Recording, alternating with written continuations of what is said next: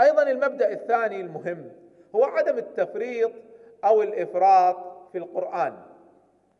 التفريط وهو تحميل النصوص ما لا تحتمل. يعني مثلا جاء واحد من المفسرين المحدثين فانحرف في تفسيره فجاء إلى الكلام عن الجن. فقال لا لا ما هو مقصود جن؟ ولا ما في جن ولا في شياطين وإنما المقصود الجراثيم. هذا انحراف. الجن حقيقة من حقائق الغيب. أثبتها القرآن وجاءت آلاف الأدلة عليها. فما يجوز بحجة العلم والتعلق بالعلم وتقديس العلم أن نلغي القرآن ولا نلغي اللغة. ما يجوز ذلك. وكذلك ما ننحرف الجهة الأخرى ونقول لا يوجد حديث عن الأمور العلمية في القرآن. كلا. توجد الأمور العلمية لكن أيضا بشروط سنذكرها الحديث عن هذه العلوم. فلا نفرط ونقول كل شيء يجب أن يفسر بالطريقة العلمية البحتة ولا نفرط في في هذه التفسيرات ولا نفرط في الآيات التي تتكلم عن العلوم ونقول لا اهملوها. لابد من التوازن بين الأمرين. الأمر الآخر أننا يجب أن نفهم أن القرآن ببلاغته يحمل وجوه من التفسير. فيه مرونة كبيرة. فما تحدث عنه العلماء الأسبقين من تفسير القرآن لا يلغى بالحديث عن المعجزات الحديثة التي ثبتت. لا نقول كل التفاسير السابقة خطأ. نعم هناك بعض التفاسير الذي بعض الناس دخلوا في العلم وأخطأوا نقول خطأ. لكن القرآن يحمل هذه الوجوه. فلا نلغي التفاسير القديمة بما سنذكره من علوم حديثة.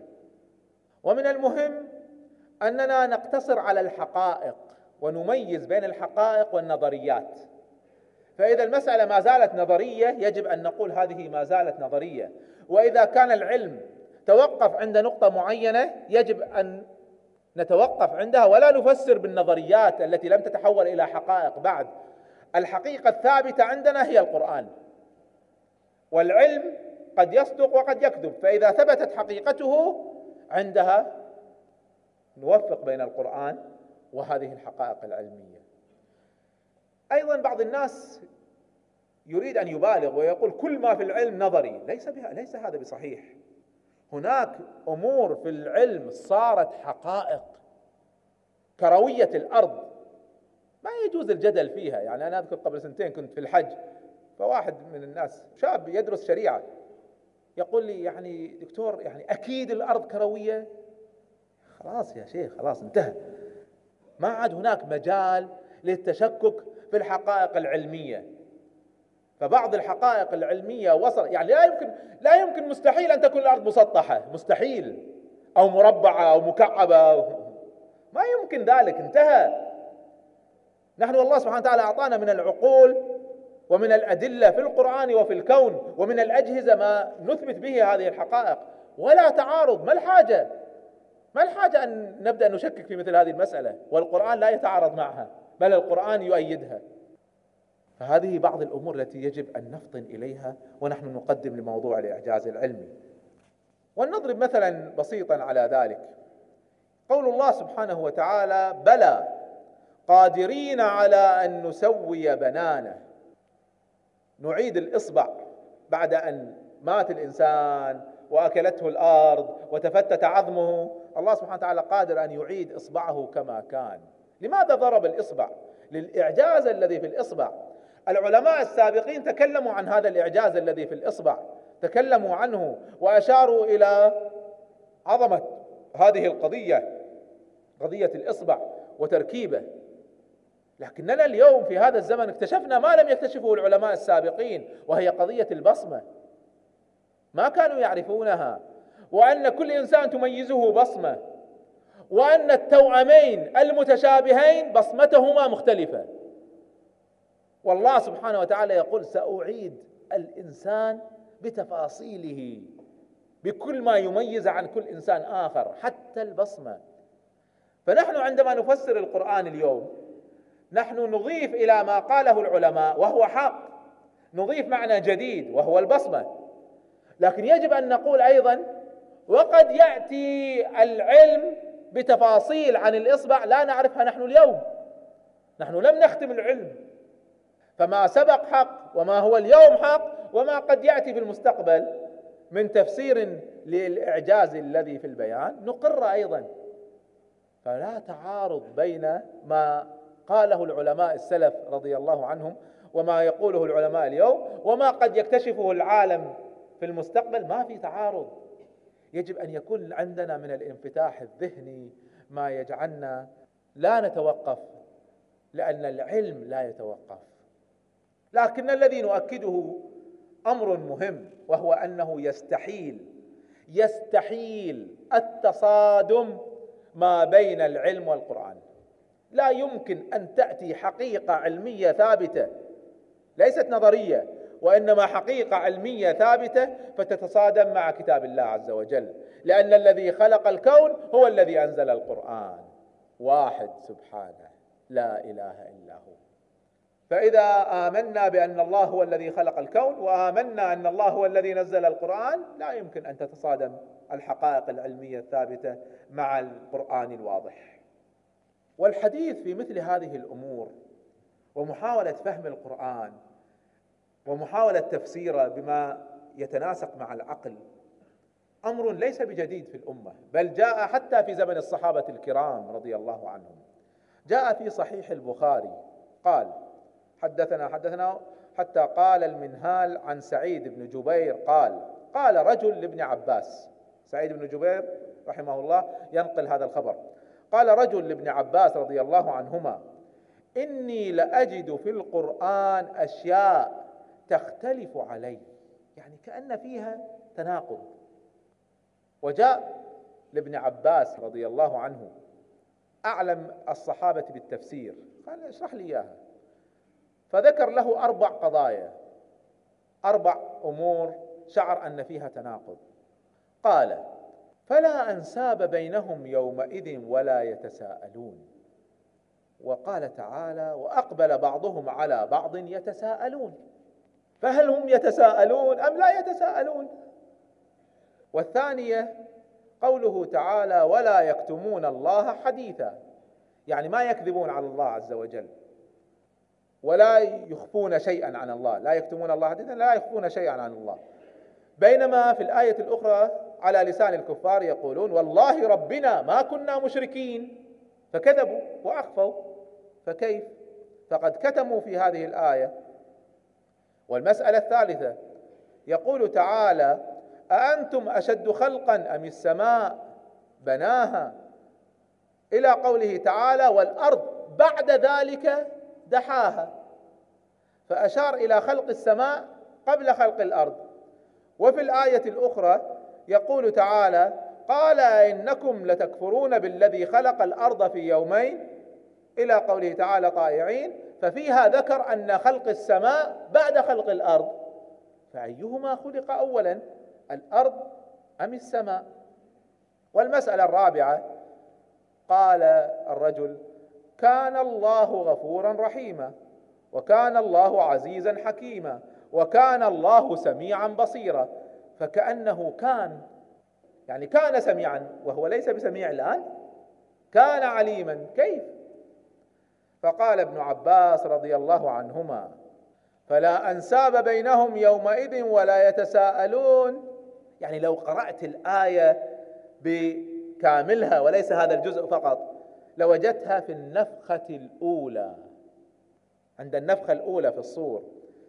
ثم نفخ في الصور فصعق من في السماوات ومن في الأرض إلا ما شاء الله فلا أنساب بينهم عندئذ. في النفخة الأولى لا يتساءلون. في النفخة الثانية وأقبل بعضهم على بعض يتساءلون. يعني عندما تقوم القيامة كما شرحت لكم سابقا لا يسألون ولا يتساءلون. ما في وقت لهذا لأن تقوم عليهم القيامة بغتة. في الآية الثانية لما يقومون من الأجداث ويلنا من بعثنا من مرقدنا هذا؟ يبدأ يتساءلون. فالتساؤل في النفخة الثانية وليس في النفخة الأولى. وأما قوله والله ربنا ما كنا مشركين ولا يكتمون الله حديثا فإن الله تعالى يغفر لأهل الإخلاص ذنوبهم. فيقول المشركون تعالوا نقول لم نكن مشركين. فيكذبون لكن لأنهم لا يكتمون الله حديثا ما يستطيعون يكتمون الحديث يختم الله على أفواههم فتتكلم أبدانهم. فعندها تنطق أبدانهم فلا يكتمون الله حديثا. فهم يحاولون أن يكتمون لكن الله يجبرهم أن لا يكتمون بأن يجعل أجسادهم تنطق.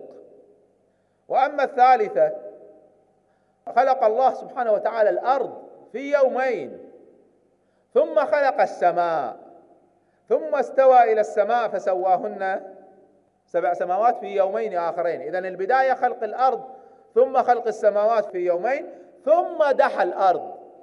ودحيها والأرض بعد ذلك دحاها دحيها أن أخرج منها ماءها ومرعاها. ففي البداية خلق الأرض ثم خلق السماء ثم تقسيم الأقوات وتقسيم الأرزاق وترتيب الأرض في يومين آخرين.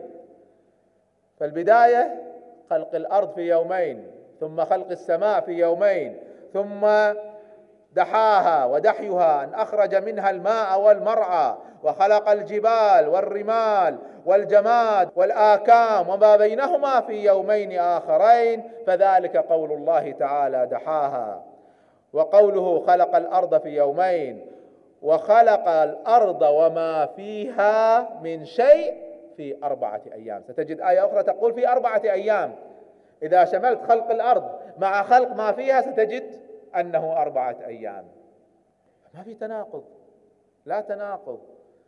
خلق الأرض في يومين وما فيها في يومين. المجموع أربعة أيام يشير إليهما في آية أخرى. أما السماء فدائما الحديث عنها في يومين.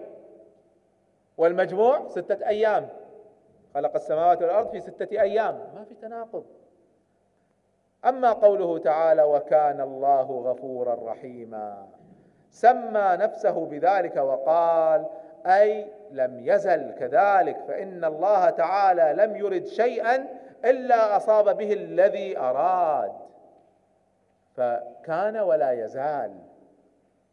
هذا من بلاغة اللغة أن تستعمل لفظ كان للحاضر وليس فقط للماضي وهذا معروف في لغة العرب. فقال ابن عباس بعد ما ختم هذا الكلام قال فلا يختلفن عليك القرآن فإن كلا من عند الله عز وجل.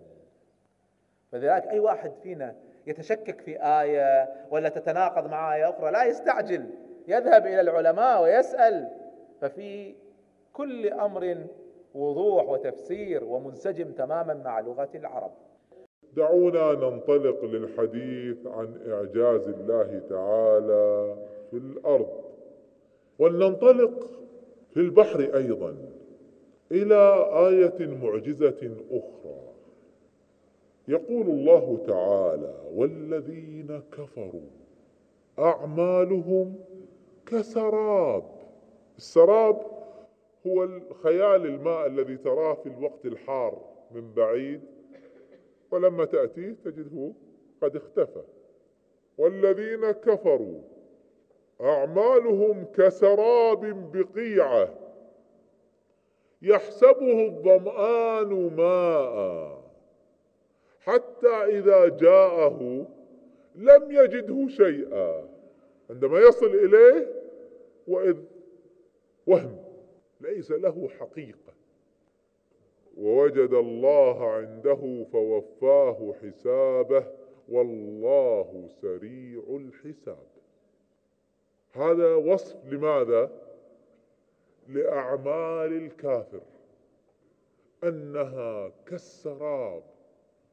يتعب الإنسان هذا الكافر يتعب ويكدح يتعب ويكدح. يظن أنه سيلاقي خيرا من وراء عمله. فلما يأتي يوم القيامة ماذا يجد؟ لا يجد شيئا. كل هذه الأعمال التي فعلها وهم. ويجد الله عز وجل يوفيه الحساب. ثم يضرب الله سبحانه وتعالى مثلا اخرا لأعمال الكافر فيقول أو كظلمات في بحر لجي. اللجي العميق. البحر اللجي البحر العميق.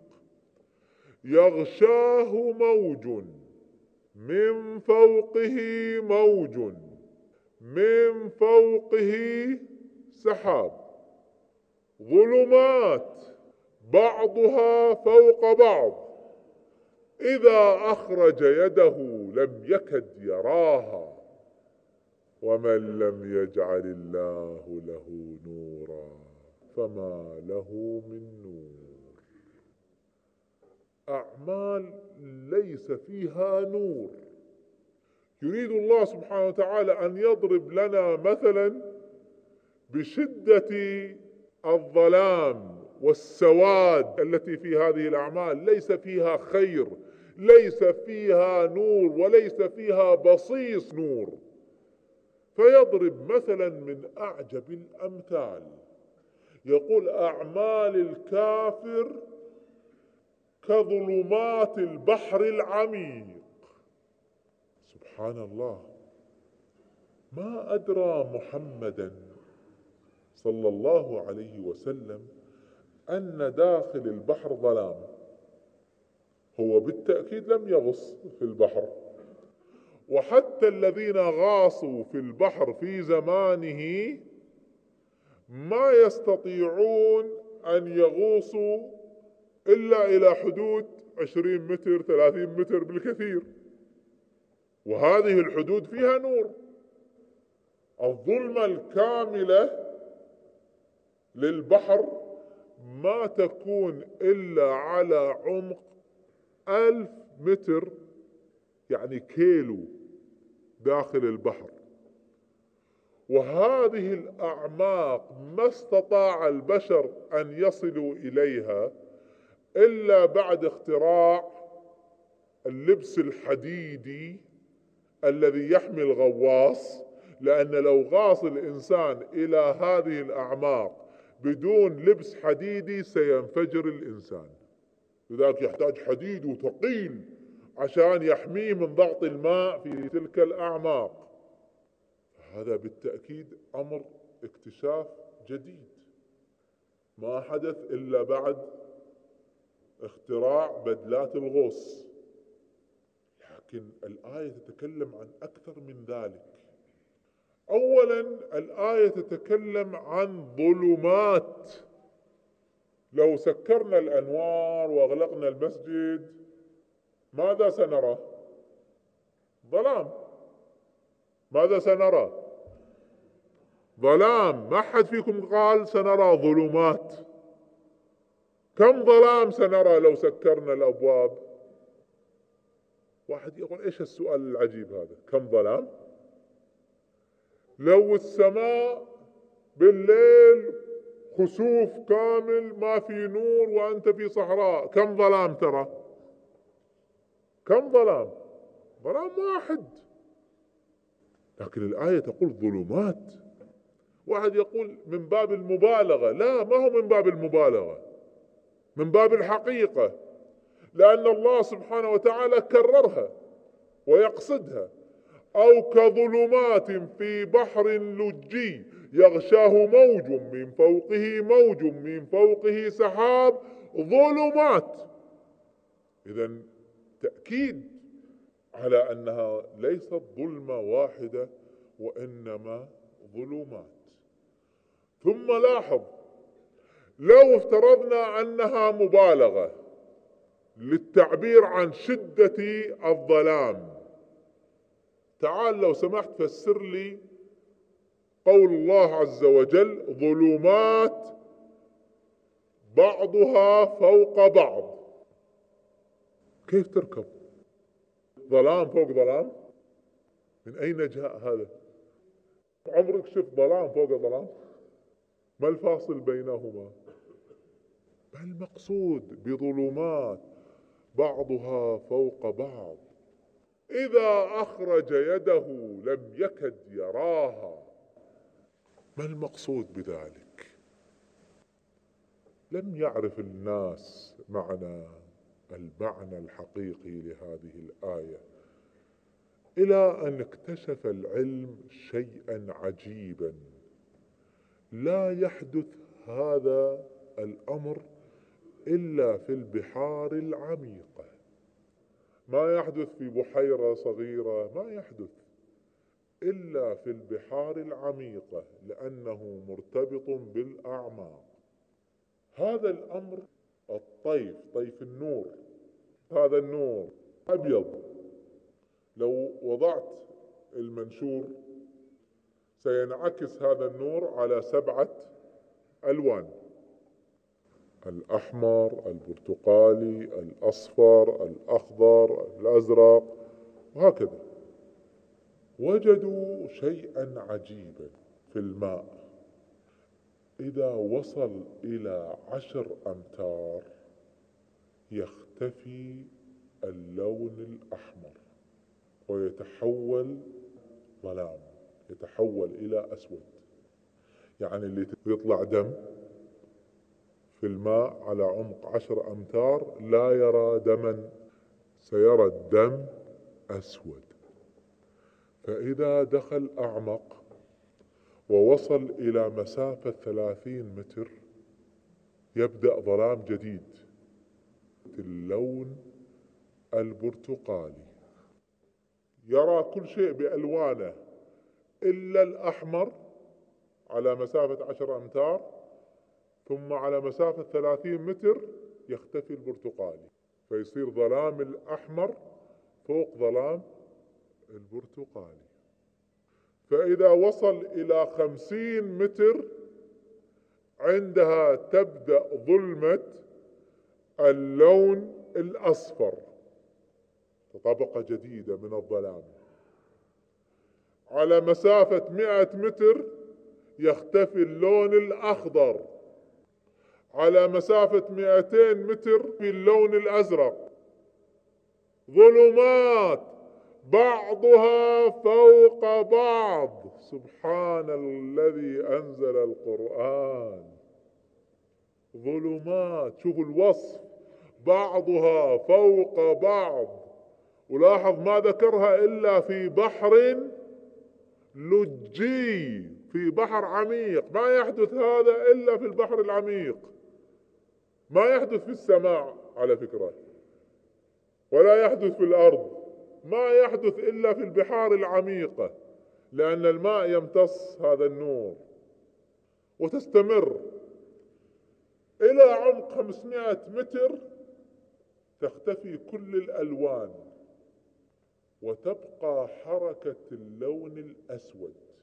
لا يرى شيئا لكن واقف أمامه. ماذا سيرى؟ سيرى الأسود. يميزه.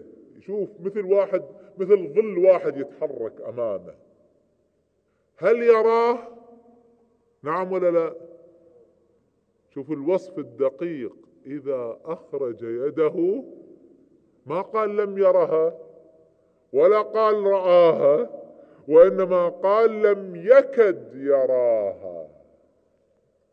تحت يكون الانعدام التام للنور على مسافة ألف متر فينعدم الشعاع. سبحان الله.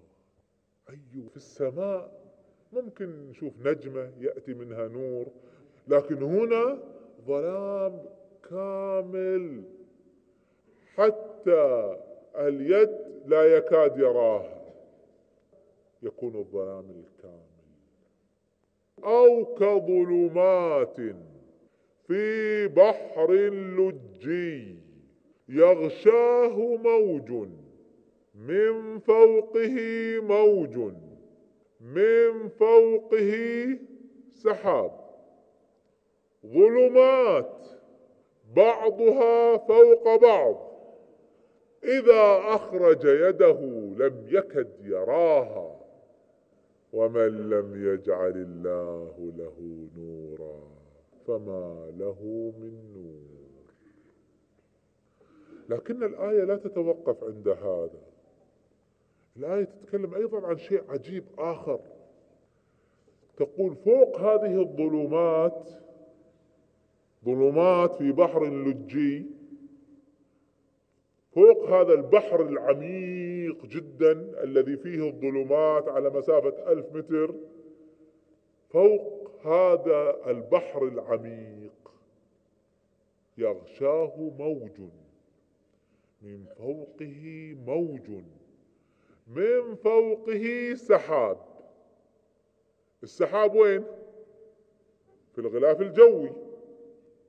الآية ماذا تقول؟ تقول تحت هذا السحاب في موج وتحت هذا الموج في موج وتحت هذا الموج في بحر لجي إلى أن اكتشف العلم الحديث في عام 1900 فقط تم اكتشاف ما يسمى الموج الداخلي. خلونا أكلمكم شوية عن هذا الموج الداخلي. لما ترى الأمواج في البحر ترى حركة الموج صاعد نازل وهذه الحركة طبعا داخلة داخل البحر ليست فقط على السطح هي انعكاس لتموج الماء داخل البحر. وجدوا أن تحت هذا الموج السطحي هناك موج داخلي. تحت الموج السطحي يوجد موج داخلي. والعجيب أن هذا الموج الداخلي وجدوا في كثير من الأحيان أنه يتجه في اتجاه عكس الموج السطحي. فتلقى البحر متجه مثلا إلى اليسار بينما الموج الداخلي يتجه إلى اليمين. كيف اكتشفوا هذا؟ الذي اكتشف هذا كان يستعمل سنارات طويلة جدا في بحار عميقة جدا. فأعطى للحبل مال السنارة أعطاه وأعطاه وأعطاه. بعد فترة وجد شيء عجيب. بينما الموج متجه إلى اليسار السنارة حبلها متجه إلى اليمين. بعد ما وصل إلى عمق ووصل إلى عمق البحر وصل إلى الموج الداخلي. كأن هناك أمواج في اتجاه آخر غير هذا البحر الذي نراه. فبدأت عملية الاكتشافات والقياسات فوجدوا هذا الموج الداخلي. فهناك موج علوي وهناك موج سفلي. أنا أعطيكم آيتين من آيات الله. اولا برزخا. هذا الفاصل ما بين البحرين على اليمين وعلى اليسار. على اليمين البحر المتوسط على اليسار المحيط الأطلسي. ولاحظوا الحاجز الذي بينهما. ثم نلاحظ اختلاف الأمواج على الأسفل والتي إلى الأعلى. يغشاه موج من فوقه موج. هذا الموج الداخلي هذا البحر الداخلي أحيانا يمتد مئات الأمتار. والذي فوق كذلك مئات الأمتار. وهذا متجه إلى اليمين وهذا متجه إلى اليسار. فسبحان الله موج فوق موج. فبدينا نفهم الآية. فوقهما السحاب. لكن الآية تتكلم عن شيء ثالث أيضا لمن يدقق. الآية ماذا تقول؟ في بحر لجي يغشاه موج. من فوقه موج؟ من فوقه سحاب. هنا ماذا نشاهد؟ نشاهد موج فوق موج فقط. بحر فوق موج. لو اعتبرنا الذي أسفل هو البحر اللجي فوقه موج. الآية ما تقول هذا؟ تقول يغشاه موج. من فوقه موج. من فوقه سحاب إذا في موج ثالث. في موج ما بين البحر العميق والبحر السطحي في موج. الآية تقول هذا. إلا إذا اعتبر